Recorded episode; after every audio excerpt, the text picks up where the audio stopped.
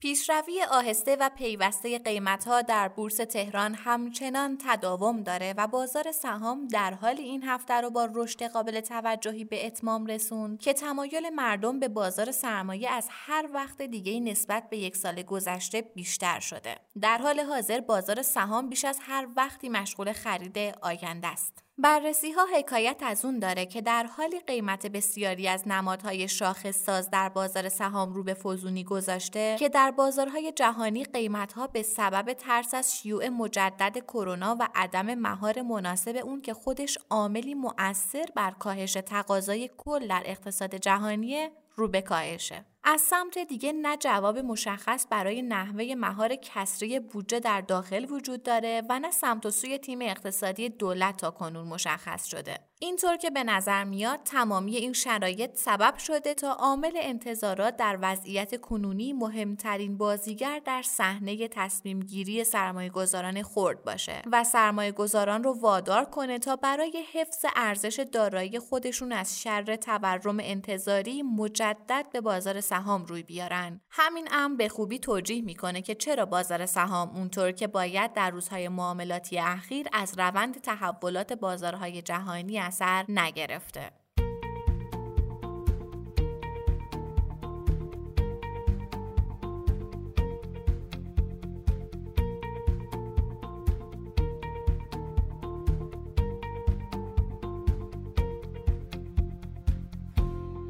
سلام اینجا پادکست کاریزماست و شما در حال شنیدن چهل و پنجمین اپیزود از مجموعه پادکست های هفتگی کاریزما هستید. کاریزما یه پادکست تحلیلیه. تحلیل بازار سرمایه که توسط گروه مالی کاریزما تهیه میشه. این اپیزود در روز چهارشنبه 20 مرداد 1400 ضبط شده. من آرام نظری هستم و با همراهی میسم رحمتی کارشناس اقتصاد و کارشناس ارشد مدیریت مالی و مهمانانی که ما رو همراهی می‌کنن اتفاقات مهم بازار سرمایه در هفته گذشته رو مرور می‌کنیم. در مورد یک موضوع ویژه اقتصادی و مالی گفتگو می‌کنیم و در در آخر به سیمایی از هفته آینده می رسیم. با ما همراه باشید.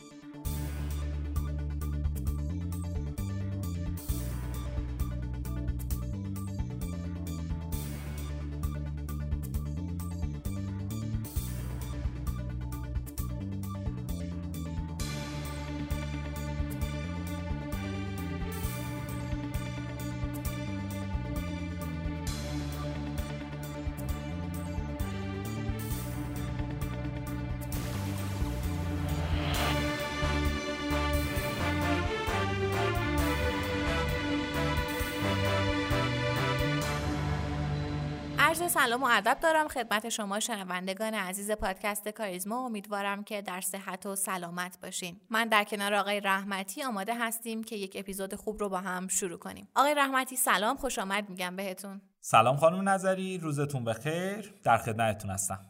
آقای رحمتی رشد های ماهای اخیر بازار سرمایه با توجه به عدم ریزش شدید دلار دلیل بنیادی داشته و رشد حدود سی درصدی شاخص کل و حتی های بالای 50 درصد خیلی از نمادها با این متغیرها قابل توجیهه. اما در وضعیت فعلی بسیاری از تحلیلگران اعتقاد دارند با این نرخها بسیاری از نمادها به ارزش ذاتی خودشون رسیدن. به نظر شما این رشد فعلی به چه دلیله؟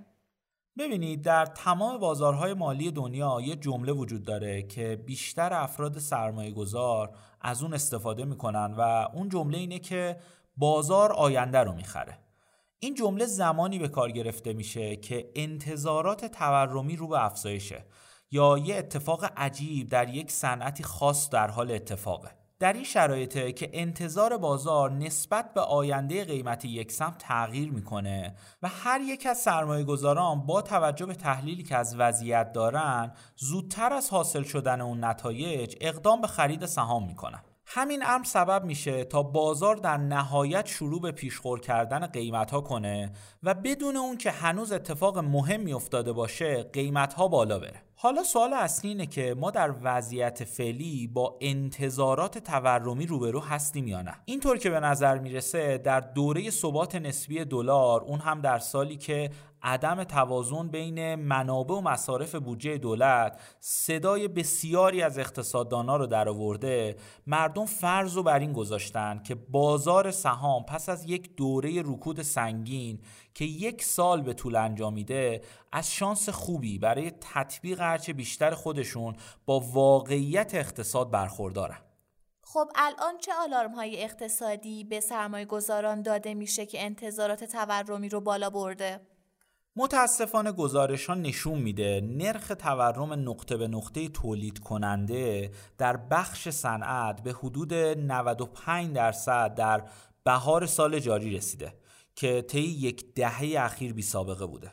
به بیان دیگه بخوام بگم سطح قیمت کالاهای تولید شده در بخش صنعت در بهار سال جاری نسبت به سال قبل حدود دو برابر شده که این افزایش قیمت‌های کارخونه‌ای با یک وقفه قطعاً به قیمت‌های مصرفی در بازار منتقل میشه. متاسفانه این دومین آلارم تورمی در اقتصاد کشور در سال 1400 آلارم اول افزایش سهم پول از نقدینگی، افزایش قابل توجه پایه پولی و کاهش جذابیت اوراق بود. حالا علاوه بر این محرک های پولی شاخص تولید کننده هم در فصل بهار سیگنال افزایشی تورم رو مخابره می‌کنه آقای رحمتی چطور میشه از این وضعیت خارج شد؟ آیا اصلا میشه؟ به نظرم در سیاست پولی دولت باید به سمت تأمین مالی غیر تورمی پیش بره و فروش اوراق رو دوباره در دستور کار خودش قرار بده. بدیهیه که با تداوم رویکرد فعلی اتفاق چندان متفاوتی در آینده رخ نمیده. در بخش سیاست های ارزی به نظر می‌رسه بخشی از اتفاقات از دست سیاستگزار پولی و تصمیمگیران اون خارجه و به اتفاقات سیاسی ربط داره. به نظر می‌رسه تعیین تکلیف پرونده FATF و حصول به توافق جدید در دوره جدید مذاکرات می‌تونه کشور را از تنگنای عرضه ارز خارج کنه. از سوی دیگه سیاستگزار با کنار گذاشتن سیاست ارز ترجیحی به کاهش دوران گذار ارز کمک می‌کنه و باعث میشه صنایع کشور بتونن خودشون رو با قیمت واقعی ارز تطبیق بدن. در سیاست تجاری به نظرم دخالت های دولت برای کمک به بازار به نتایج معکوسی منتهی میشه و باید از دولت بخوایم تا اقداماتی مثل کنترل قیمت ها و ایجاد موانع بر سر کسب و کارها رو متوقف کنه و در شرایط کرونایی و محدودیت های ارزی و تحریمی شرایط تولید رو بیشتر از این دشوار نکنه. در آخرم تعلل در تغییر سیاستگذاری حوزه پولی، ارزی و تجاری می‌تونه شرایط بیثباتی قیمت ها رو تشدید و وضعیت قرمز تورم تولید رو پررنگتر از شرایط کنونی کنه.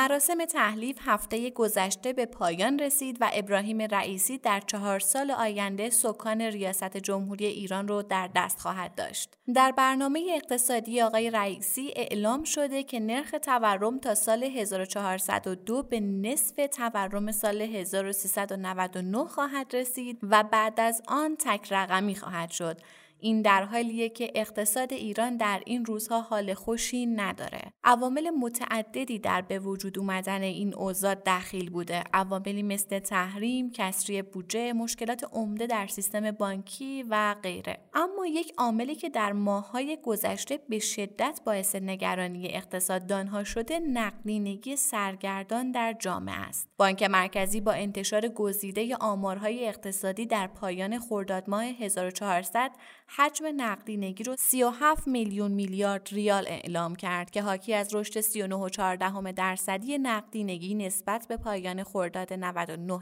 این رشدهای شدید نقدینگی باعث شده که دوباره شاهد نگرانی هایی از سوی اقتصاددان ها باشیم. نگرانی هایی که به نظر می‌رسه کم کم در حال تحقق یافتنه و تغییر روند بازارها در یک ماه گذشته حاکی از این موضوعه. بنابراین ما قصد داریم در این قسمت در مورد نقدینگی که به یک قول سرگردان در اقتصاد ایران تبدیل شده با جناب آقای محمد جواد شریفزاده دانشیار دانشگاه امام صادق و رئیس هیئت مدیره کارگزاری تدبیرگران فردا صحبت کنیم. این مصاحبه به صورت تلفنی ضبط شده.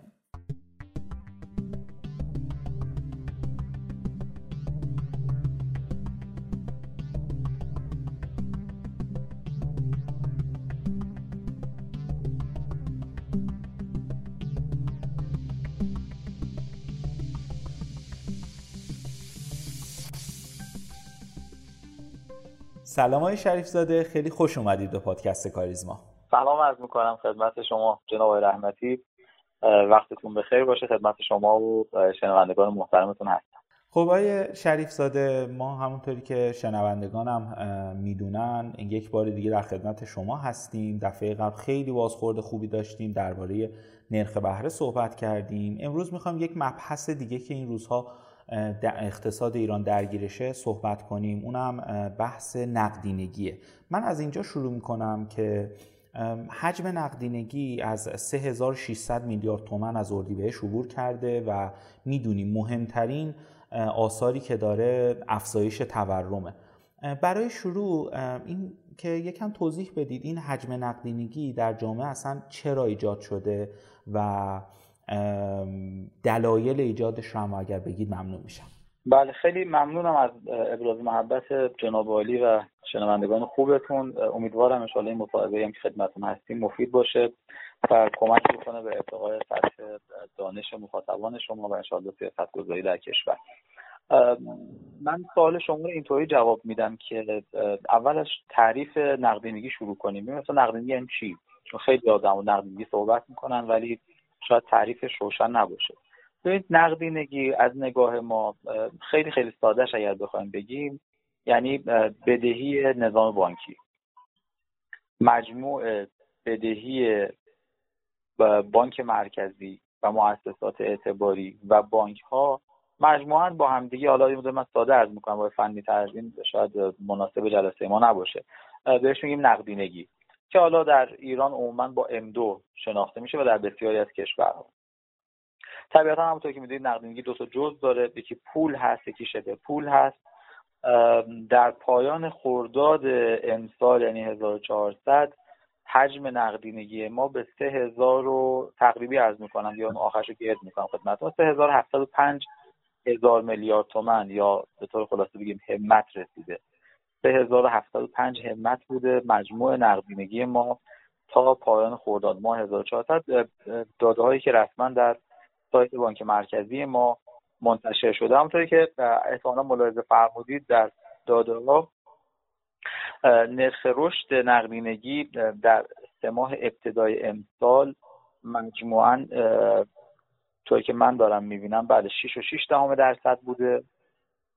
و نرخ رشد نقدینگی در یک سال گذشته یعنی از پایان خرداد سال 1399 تا خرداد امسال نزدیک 39 و نیم درصد نزدیک 40 درصد رو خلاصه بخوام عرض بکنیم بوده.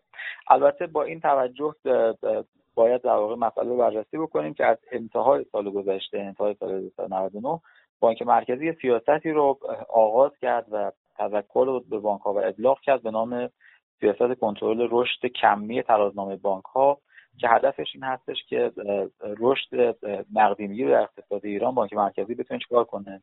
تا حدی مهار کنه. لذا ما انتظار داریم که یه مقداری سرعت رشد نقدینگی در ماهای آینده کمتر بشه به ویژه اگر بانک مرکزی در مال این سیاستش تخبیرانه برخورد بکنه و از بانک ها خیلی قوی و شداد و غلاظ بخواد که حتما این مقرری که بهشون ابلاغ شده رو انجام بدن. نکته دیگه که باید من خدمتتون عرض بکنم این هم مقدمه صحبت من هست که مخاطبان بهتر با دوستان آشنا بشن. این هست که علاوه بر کمیت نقدینگی کیفیت نقدینگی هم مهمه. اینی که نقدینگی چقدر سیال هست؟ اساسا خب نقدینگی ترجمه liquidity ه خودش liquid ه سیاله. ولی خب همونطوری در مایعات سیال بودنشون فرق می‌کنه مثلا سیال بودن آب مثلا با سیال بودن روغن فرق می‌کنه. نقدینگی هم سیال بودن درجه سیال بودنش ممکن متفاوت باشه. خب طبیعتا می‌دونید M1 خیلی سیاله. خود پول دیگه. پولی که در دست مردم یعنی شامل اسکناس و مسکوک و سپردهای دیداری هست. این بخش عملا در ایران از این 3075 تایی که عرض کردم 3075 همت 726 تاش پول هست. نکته دیگه اینه که حتی اون بخش شبه پولش هم متاسفانه بخش زیادیش عملا ماهیت پول داره. یعنی خیلی سیاله و به راحتی می‌تونه تبدیل به چی بشه؟ تبدیل به پول بشه و تبدیل بشه به حملات سخت بازانه بازارهای مختلف دارایی. باز طبق همون داده های اخیر بانک مرکزی مجموع سپردهای قرض الحسنه 230 هزار میلیارد تومان بوده. سپردهای قرض الحسنه در واقع غیر دیداری رو ارزم مجموع پول ارز کردم 726 تا بوده که شامل اسکناس و مسکوک میشه. به اضافه سپردهای دیداری بانک ها اینو خدمتتون عرض کردم. اسکناس مسکوک 71 هزار میلیارد تومان بوده سپردهای دیداری 654 هزار میلیارد تومان. سپردهای پسنداز قرض الحسنه نزدیک 230 هزار میلیارد تومان بوده و سپرده های سرمایه گذاری کوتاه مدت یعنی زیر یک سال هم 1070 هزار میلیارد تومن بوده. ما اگر این چند قلمی که همش خیلی سیالن یعنی همش در اقتصاد ایران میشه گفتش که ماهیت پول دارن. خیلی سریع می‌تونن تبدیل پول نقد بشن و تبدیل بشن به تقاضا برای دارایی مختلف. حالا اهم از مسکن خودرو طلا خدمت شما که از سهام و چیزهای دیگه. مجموعا اگر اینا جمع بزنیم میشه 2026 همت که میشه در واقع مجموعا 55 درصد نزدیک به 55 درصد کل نقدینگی ما تقریبا میشه گفت پوله. و این عدد عدد بزرگیه به اعتقاد من برای اقتصاد ایران و نگرانی رو از حملات سخت بازانه خیلی زیاد می‌کنه به بازارهای دارایی. طبیعتا حالا این یه تدابیر خاص خودشون خواست پس این نکته دیگه هم در مورد نقدینگی بحث کیفیت نقدینگی هست که ما بهش توجه داشته باشیم کیفیت نقدینگی ما هم متاسفانه کیفیت مناسبی نیست و یه مقدار نگرانی ایجاد می‌کنه در اقتصاد ایران که حالا هممون داریم این روزها می‌بینیم. بخش دوم سوال شما بحث منشأ خلق نقدینگی بود. این خلق نقدینگی حالا از کجا میاد؟ منشأش کجاست؟ خیلی ساده اگر بخوام عرض کنم منشأ نقدینگی خلق پوله. خلق پول بانکیه. یعنی پولی که بانک ها ایجاد می‌کنن. البته اختلاف نظری هست بین اقتصاددان ها می‌دونید من نکته باز در پرانتز عرض بکنم که مباحث پولی در خود علم اقتصاد و دانش اقتصاد پولی جزء پرمناقشه ترین مباحث در کل علم اقتصاده. شما در علم اقتصاد شاید کمتر موضوعی پیدا بکنید که اینقدر در موردش نگاه های مختلف وجود داشته باشه و نگاه متفاوت وجود داشته باشه. از زمان مثلا شما می‌تونید مدرسیان شروع کنید بچهان اسکولاستیک تا بیاد به اقتصاددانان کلاسیک کلاسیک ها و حالا اقتصاددانان کنزی و پتاکنزی و نوکنزی و نوکلاسیک الاخر حالا ورود به اون داستان در مجال بحث ما نیست. دو تا رویکرد وجود داره. رویکردی که معتقد هست که خلق پول به صورت برونزا انجام میشه. یعنی بانک مرکزی در واقع پای پولی رو افزایش میده. بعد نقدینگی زیاد میشه. یه رویکرد رویکردی که نه خلق پول رو بیشتر درونزا می‌بینه. میگه در واقع بانک ها هستن که پول رو خلق می‌کنن و بانک مرکزی هم به صورت منفعل مجبوری که چیکار کنه. متاسف با اون پای پولی رو تغییر بده. در خیلی خلاصه بخوام عرض بکنم در دهه های اخیر رویکرد دوم یه مقداری فراگیرتر شده و اینکه ملاحظه میفرمایید بانک های مرکزی مهم در دنیا دیگه با نقدینگی کار ندارن. یعنی مثلا شما نمیشنوید که مثلا بانک مرکزی آمریکا حجم نقدینگی رو هدف گذاری کرده. اینطوری نیست. با نرخ‌های بهره کوتاه مدت کار می‌کنن و اون قاعده معروف تیلور. این مثلا بانک مرکزی آمریکا اون کمیته سیاست پولیش وقتی دور هم میشینن شما میشنید مثلا میگید که نرخ بهره پایه رو مثلا از دو درصد به یک درصد کاهش دادن. یا مثلا از یک درصد به نیم درصد کاهش دادن. با نرخ‌های بهره بازی می‌کنن که من در اون پادکست قبلی خدمتون عرض کردم. این نشون میده که کلهای پولی رو دیگه بانک های مرکزی خیلی روش تمرکز نمی‌کنن. یعنی رو حجم نقدینگی خیلی کار نمی‌کنن بیشتر با نرخ بهره اقتصادها رو تنظیم می‌کنن که حالا یه بحث مفصلی هست که ما در شرایط ایران آیا این کار می‌تونیم انجام بدیم یا نمی‌تونیم انجام بدیم باز من از این داستانم میگذرم. اگر این مبنا رو بپذیریم که منشأ نقدینگی خلق پولی بانک خلق پول بانکی هستش طبیعتا چیزهایی که باعث خلق پول میشه که اعطای تسهیلات هست. بانک وقتی تسهیلات میدن خلق پول می‌کنن. ببینید بالاخره ترازنامه بانک ها تراز دیگه. وقتی شما بانک تسهیلات میده از اون طرف سپرده ایجاد میشه. چون باید دو طرف تراز باقی بمونه. پرداخت سرمایه گذاری هایی که بانک ها انجام میدن و دارایی هایی که می‌خرن باز خلق نقدینگی می‌کنه حتی حقوقی که به کارکنانشون میدن خلق نقدینگی می‌کنه و همچنین پرداخت بهره به سپرده هاشون هم خلق نقدینگی می‌کنه. در ایران چیزی که باعث شده که بخش سوم سوال شما جواب بدم که در ایران چه چیزی باعث شده که رشد نقدینگی در سالهای اخیر اینقدر زیاد باشه؟ عموما چیزی که هست به اعتقاد من یکی مشکلات نظام بانکی هست ضعف نظارت بانک مرکزی هست عدم رعایت نسبت های کفایت سرمایه است. و البته در این دو سه سال اخیر کسر بودجه دولت و نرخ بهره real منفی یعنی real interest rate منفی هست که همه اینا باعث شده که بانک ها تمایل داشته باشن به انبساط قابل توجه ترازنامه هاشون. شما اگر سالتون مخاطب ما در واقع اهالی بازار سرمایه هستن حتما ملاحظه فرمودن از سال گذشته اگر شما ترازنامه بانک های بورسی رو بانک که در بورس عرضه شدن سهامشون رو ملاحظه بفرمایید رشد قابل توجهی داشته حجم ترازنامهشون. عموما رشد های خیلی خیلی قابل توجهی داشته. و این نشون میده که بانک ها به دلایل مختلفی خیلی خیلی راغب بودن که ترازنامهشون بزرگ بکنن. این تسهیلات بیشتری بدن. و ملاحظه بفرمایید در سال گذشته عدد تسهیلات هم رشد خیلی قابل توجهی داشته. یعنی اگر شما همین دیتا های مربوط به نقدینگی رو ملاحظه بفرمایید در سال گذشته مطالبات بانک ها از بخش دولتی یعنی تحصیلات که بانک ها بخش دولتی دادن رشد قابل توجهی داشته. از 1400 از خرداد سال گذشته بوده نزدیک 1488 همت خرداد امسال رسیده به 2258 همت که ملاحظه بفرمایید رشد قابل توجهی. بالغ بر 51 درصد فکر می‌کنم. بله بالغ بر 51 درصد ما در این زمینه رشد داریم که عدد خیلی خیلی بزرگی. در حالی که مثلا رشد پای پولی ما در طول همین یک سال سی درصد بوده. لازم میفرمایید رشد پای پولی ما سی درصد بوده. در حالی که رشد تحصیلات تحصیلات که بانک به بخش غیر دولتی دادن بالغ بر 51 درصد بوده. این نشون میده خب بانک ها خیلی تمایل داشتن در سال گذشته که تسهیلات بدن و طبیعتا بخش مختلفی هم دوست داشتن تسهیلات بگیرن. خب طبیعتا می‌دونید تو با نرخ بهره منفی تسهیلات گرفتن بسیار جذاب هست و همه رقابت می‌کنن که تسهیلات بگیرن و خب برن دارایی بخرن. همون چیزی که در بخش مختلف اقتصادمون داریم می‌بینیم. من دیگه در مورد این سوال اجازه بفرمایید که دیگه ادامه ندم. آقای رحمتی شما سوال بعدیتون بپرسید. خیلی عالیه. توضیحات خیلی خوبی بود. آقای شریف زاده نکته که وجود داره تو این بحث اینه که حالا ما نقدینگی ایجاد شده و شما هم گفتی حالا یه روی کردی وجود داره که حالا روی کرد دومی بود که گفتید. زیاد کاری به این نقدینگی ندارن یکی از صحبت حالا این میشه که این نقدینگی رو چیکار کنیم؟ صحبت هایی که سیاست گذارا انجام میدن و خیلی هم تو این چند وقت اخیر باب شده این که این نقدینگی رو به سمت تولید هدایت کنیم. می‌خوام یه ذره درباره این صحبت کنیم که اصلا این مطلب دقیقا به چه معناست و واقعا بار علمی داره یا نه؟ بله ببینید باز برگردیم به اون تعریف نقدینگی. نقدینگی چیه؟ بدهی بانک هاست خب این که بگیم بدهی بانک ها رو هدایت کنیم خیلی به جهت فنی عبارت دقیقی نیست.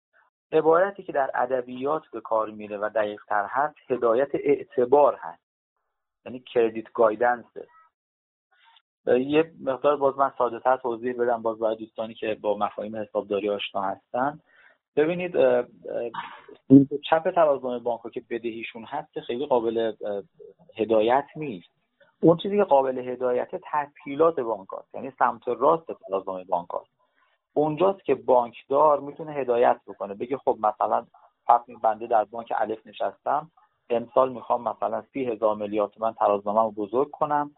این سی هزار میلیارد تومن رو مثلا فرض کنید پنج هزار میلیارد تومنش تصمیم اوراق دولتی بخرم.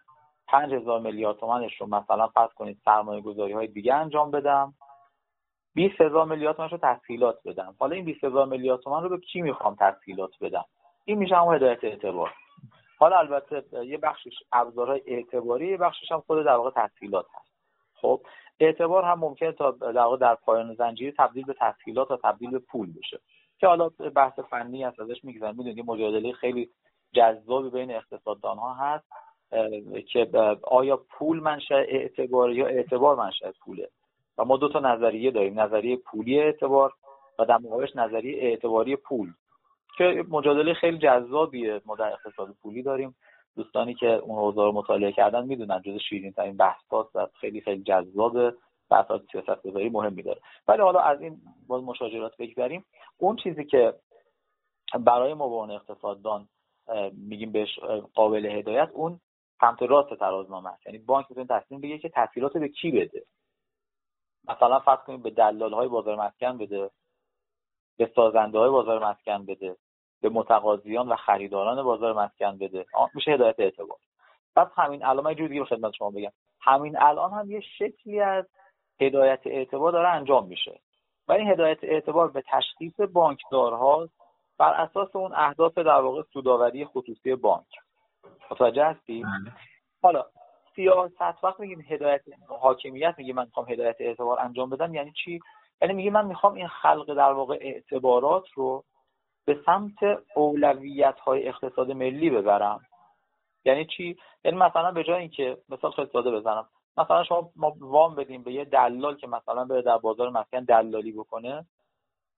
وام بدیم به یه سازنده که بره مسکن بسازه. وقتی ساخته شد خب طبیعتا طرف عرضه تقویت میشه. باعث میشه که حوزه مسکن ما هم رونق پیدا کنه ایجاد اشتغال بشه و رفاه خانوار هم نهایتا ارتقا پیدا بکنه. پس هدایت اعتبار به این معنی که ما این اعتبارات و تسهیلاتی که هر سال داره ایجاد میشه رو ببریم به سمت اولویت های اقتصاد ملی. حالا آیا این تجربه شده در دنیا یا نه؟ بله. مطالعاتی که انجام شده نشون میده که موفقیت هایی که در نیمه دوم قرن بیستم کشورهای مثل ژاپن و کره داشتن به جهت اقتصادی یه بخش زیادیش به خاطر سیاست های هدایت اعتبارشون بود که اعتبارات بانکی به سمت بخش مولد اقتصادشون هدایت شد. خب شما الان می‌بینید بالاخره کره ها در یه بخش خیلی خیلی موفقن مثلا در حوزه خودرو یا در حوزه لوازم خانگی که همه ما بالاخره از نزدیک محصولات کره رو دیدیم.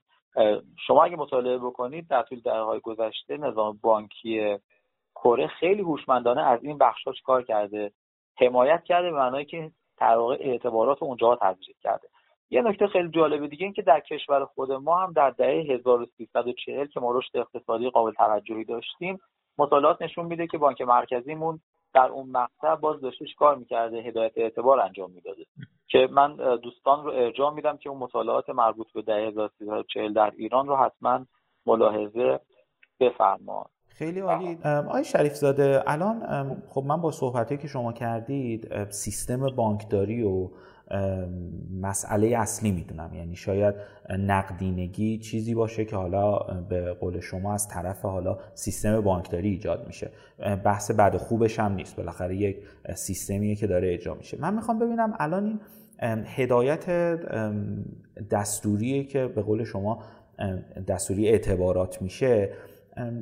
به شبکه بانکداری آسیب نمی‌زنه و حالا اگر آسیب نمی‌زنه و راه حلشینه اصلا این شبکه بانکداری ما امکان این کار رو داره. یعنی چه زیرساختایی رو باید ایجاد کنیم تو سیستم بانکداری که بتونیم این نقدینگی رو به درستی هدایتش کنیم.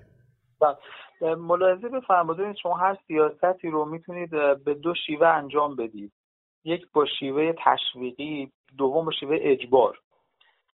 اون چیزی که مثلا ما در دهه 1960 در ایران داشتیم شاید به اون سیستم اجبار نزدیکتر بوده که بانک ها رو در واقع اجبار می‌کردیم که مثلا به این بخش به این پروژه شما وام بده. ولی شکل صحیح هدایت اعتبار که در بسیار از کشورها تجربه شده و ابزارهای تشویقی است که بانک مرکزی برای بانک ایجاد می‌کنه. مثلا میگیم که جناب بانک اگر شما رفتید در این حوزه ها حوزه که اولویت ملی دارن و سودآور هستن و احتمال بازگشتشون هم اتفاقا خیلی بالاست احتمال بازگشت تسهیلات. اگر در این حوزه رفتی تسهیلات دادی مثلا نرخ سپرده قانونی تو رو کاهش میدی اینا ابزارهای مثلا فرض کنید بانک مرکزی میگه که من خط اعتباری ترجیحی به تو میدم. خب طبیعتا اینا باعث خواهد شد که فشار کمتری به ترازنامه بانک وارد بشه. حتی اگر یه درصدی از این تسهیلات هم نکول بشه باز به جهت نرخ سپرده قانونی کمتر یا نرخ در واقع کمتری که اون خطوط اعتباری داره فشار کمتری به بانک وارد خواهد شد. البته ببینید باز بنده و دوستانی که طرفدار هدایت اعتبار در ایران هستیم معتقدیم که اعتبارات باید به سمت پروژه هایی بره که حتما نه مثل مثلا تجربه که ما در دوره های احمدی نژاد داشتیم در مورد بنگاه زود بازده. نه بریم به سمت پروژه هایی که اسکیلشون بزرگه بازدهیشون به جهت اقتصادی تضمین شده است و بازگشت تسهیلاتشون رو هم می‌تونیم بگیم که بسیار بسیار درصد بالایی خواهد داشت و احتمال غیر جاری شدن مطالبات بانک ها بسیار کمه. مثال عرض می‌کنم شما اگر که در واقع شما مثلا یکی از بانک که در ایران می‌دونید نسبت تسهیلات غیر جاریش عدد خیلی پایینی هست بانک مسکنه. چرا؟ چون وامهاش عمدتا وام خورده. شما بیشتر وام هایی که نکول میشه وام های کلانه وام های خیلی بزرگ. وام های خورده که در واقع افراد به افراد دادیم که مثلا برن خونه بخرن یا خونه بسازن و دارن برمیگرده حتی تسهیلات بسیار زیادی که ما در اواخر دوره احمد نژاد دادیم برای مسکن مهر که نسبت به ترازنامه اون موقع نظام بانکی ما عدد خیلی خیلی بزرگی بود. می‌دونید که نسبت نکولش عدد پایینیه و بخش عمده اون تسهیلات خود خود که البته حجم کل تسهیلات خیلی زیاد بود. نزدیک 50 هزار میلیارد تومان در اون زمان بود. ولی بعدها خورد خورد شد مثلا وام 50 میلیونی 100 میلیونی به خانوارهای مختلف. همه اونا در واقع داره برمیگرده و نسبت نکولش خیلی پایینه. پس اینطوری نیست که سیاست هایی که ما بهش سیاست هدایت اعتبار باعث بشه که بانک ها ورشکسته بشن یا منابعشون بر نگرده یا نکول بشه یا از این مشکلات برای بانک ها ایجاد بشه. واقعا اینطوری نیست. حتی من خدمت شما عرض بکنم که خیلی جالبه که بانک های مطالعه انجام شده که اساتید دانشگاه کلمبیا در آمریکا انجام دادن. Columbia University می‌دونید در نیویورک هست خیلی معروف و معتبریه. در مورد بانک های توسعه ای در کشورهای مختلف نسبت نکول وام هایی که بانک های توسعه ای میدن نسبت به بانک های تجاری در همون کشورها کمتره. یعنی بانک های توسعه ای با این مکانیزم های وام میدن معمولا و به شیوه میدن که نکولش کمتره. در حالی که بانک می‌دونیم وام های توسعه عموما اهداف ملی و اهداف عمومی رو دنبال می‌کنن دنبال سودآوری به اون معنا نیستن. پس من به اعتقاد من اگر به درستی انجام بشه به درستی طراحی بشه به درستی اجرا بشه از اون با واقعا نباید نگرانی جدی ما داشته باشیم. خیلی هم عالی. آقای شریف زاده اگر موافق باشی برگردیم به حالا به زمان حال این اتفاقایی که افتاده. شما توضیح دادید که حجم نقدینگی به شدت زیاده کیفیت حالا این نقدینگی هم نسبتا بده. حتی آماری هم که مرکز آمار تو این هفته اعلام کرد نرخ تورم تولید کننده نسبت به سال گذشته حدودا دو برابر شده و خب می‌تونه این تو ماهای آینده خطرناک باشه. من با همین وضعیت یه ذره می‌خوام وضعیت ماهای آینده رو از دید شما ببینم چگونه است. اگر با همین وضعیت ادامه بریم حالا از متغیرهای کلانی مثل اینکه تورم چه اتفاقی میفته و اینکه پیشنهاد شما به عنوان یک اقتصاددان به دولت جدید برای کنترل این حجم نقدینگی و حالا این وضعیتی که وجود داره. بله.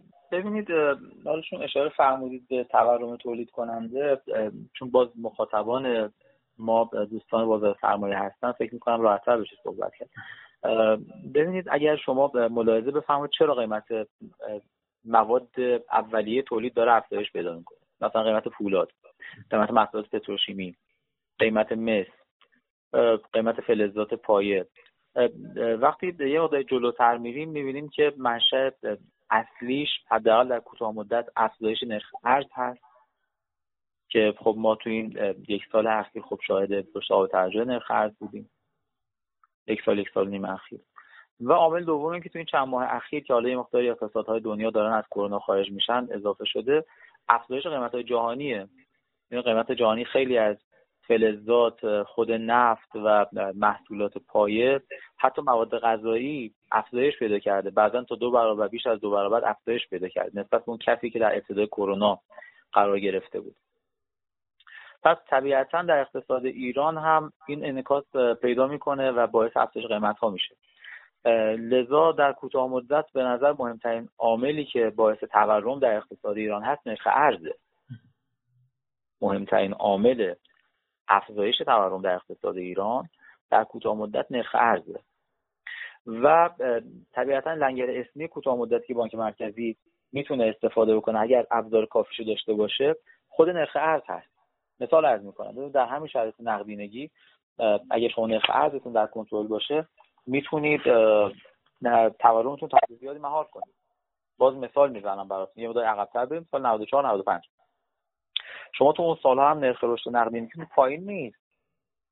بالای 20 درصد در سال رشد نقدینگی دارید. ولی به جهت اینکه بالاخره یه ثباتی در اقتصاد حاکم هست و فروش نفت در واقع صادرات نفت آغاز شده و پولش هم حالا کم و بیش داره برمیگرده ملاحظه میفرمایید که نرخ ارز در مدت تقریبا دو سه سال تو همون 3000 تا 3000 ثابت هست و تورم تک رقمی میشه با اینکه رشد نقدینگی ادامه داره.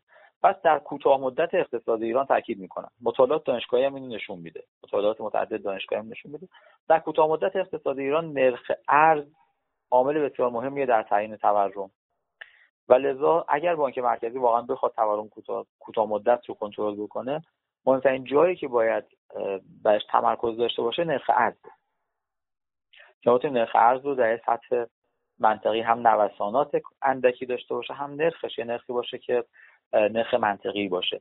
حداقل دیگه انتظار رشد عجیب غریب عاملان اقتصادی نداشته باشن این خودش باعث خواهد شد که حد زیادی تورم در ایران کنترل بشه. لذا فعلا در کوتاه مدت شاید مهمترین لنگر اقتصاد ما لنگر اسمی ما اگر ما بانک مرکزی ابزار داشته باشه نرخ ارزه خب طبیعتا حالا چون نرخ ارز یه مقداری به جهات مختلف تحریم و مسائل دیگه خیلی در کنترل نیست. بانک مرکزی ما سراغ لنگر دوم رفته که حجم نقدینگیه. که می‌دونید عرض کردم خدمتتون در ابتدای عرایزم که عددی گذاشته که محدود بکنه نرخ رشد ماهانه ترازنامه بانک ها رو. اگر اون هم کنترل بشه البته می‌تونه تاثیرگذار باشه بر رشد نقدینگی و تا حدی بر تورم هم چی باشه؟ موثر باشه. در این حال من یه تذکر اینجا خدمت رو عرض بکنم. تذکر خیلی مهمیه. ببینید رابطه تورم و نقدینگی رابطه خیلی پیچیده ایه همون مطالعات نشون میده که رابطه نقدینگی یا اصل نقدینگی بر تورم در بلند مدت اقتصاد ایران برقرار لذا اینطوری نیست که ما بگیم خب بانک مرکزی یا ادعا بکنیم بکنیم بانک مرکزی باید کنترل تورم رو رها کنترل نقدینگی رها کنه. نه. عرض می‌کنم باز جنبندی اگر بخوام بکنم ابزار اصلی مدیریت نرخ ارز هست. بعد از اون در واقع مدیریت نقدینگی هست که در اقتصاد داره ایجاد میشه. مهم اینه که نقدینگی که ایجاد میشه اولا کیفیتش کیفیت مناسبی باشه. همون نکته که ابتدای عرایزم گفتم. از اون طرف متناسب با اون در سمت راست ترازنامه بانک ها دارایی های خوب و مولد که جریان نقد ایجاد کنن در واقع خلق بشه و ایجاد بشه. اینا نکات بسیار بسیار مهمی هست که ما بتونیم خورد از این وضعیت اقتصادی کشور رو بیرون ببریم. من نکته دیگه که حالا چون بحث تورم فرمودید و نقدینگی طبیعتا یه سری کارها در اقدامات دیگه هم می‌تونه کمک بکنه. یکیش بحث مدیریت کسر بودجه دولت هست. بحث انجام عملیات بازار باز از سمت بانک مرکزی هست. بحث فروش اوراق دولت هست که همونطور که مستحضر هستید عملکردش از ابتدای سال تا الان عملکرد خیلی خیلی پایینی بوده. دولت چندان در فروش اوراق موفق نبوده طبیعتا این باید آسیب شناسی بشه که ما بتونیم در این حوزه هم عملکرد بهتری داشته باشیم. پس اگر هدف ببین هدف این نکته باز خیلی مهمه که هدف کنترل نقدینگی نباید باشه. هدف اصلی کنترل تورمه. هدف اصلی کنترل تورمه. ابزار کنترل تورم عرض کردم. بهترین ابزار اگر در دسترس باشه در کوتاه مدت فعلی اقتصادی دان نرخ ارز هست. بعد از اون حجم کنترل حجم نقدینگی معنا پیدا می‌کنه. خب حالا ابزارهای خاص خودش رو داره. طبیعتا اگر بخوایم کنترل حجم نقدینگی انجام بدیم یه بخشش مدیریت کسر بودجه دولت هست. اینکه دولت کسر بودجهش از فروش اوراق تامین بکنه. یه بخشش همون در واقع کنترل رشد کمی ترازنامه بانک هاست. آقای رحمتی امیدوارم نکات شما رو پاسخ داده باشم. بله بله. نه عالی بود. نه عالی بود. من صحبتی دیگه ای ندارم آقای شریف زاده خیلی لطف کردید که تشریف آوردید به پادکست کاریزما. زنده باشید. خدا نگهدار. خدا